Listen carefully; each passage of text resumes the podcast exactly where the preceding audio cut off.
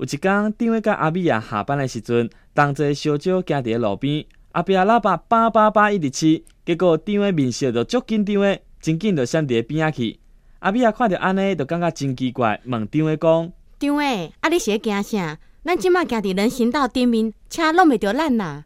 张伟望着皮破菜，胸叹嘛讲：“唉，你就毋知，差不多你一个月前，阮牧一个运将走了后，每一届我听到喇叭声，都会惊一条。”就惊迄个运将各种无上当啊！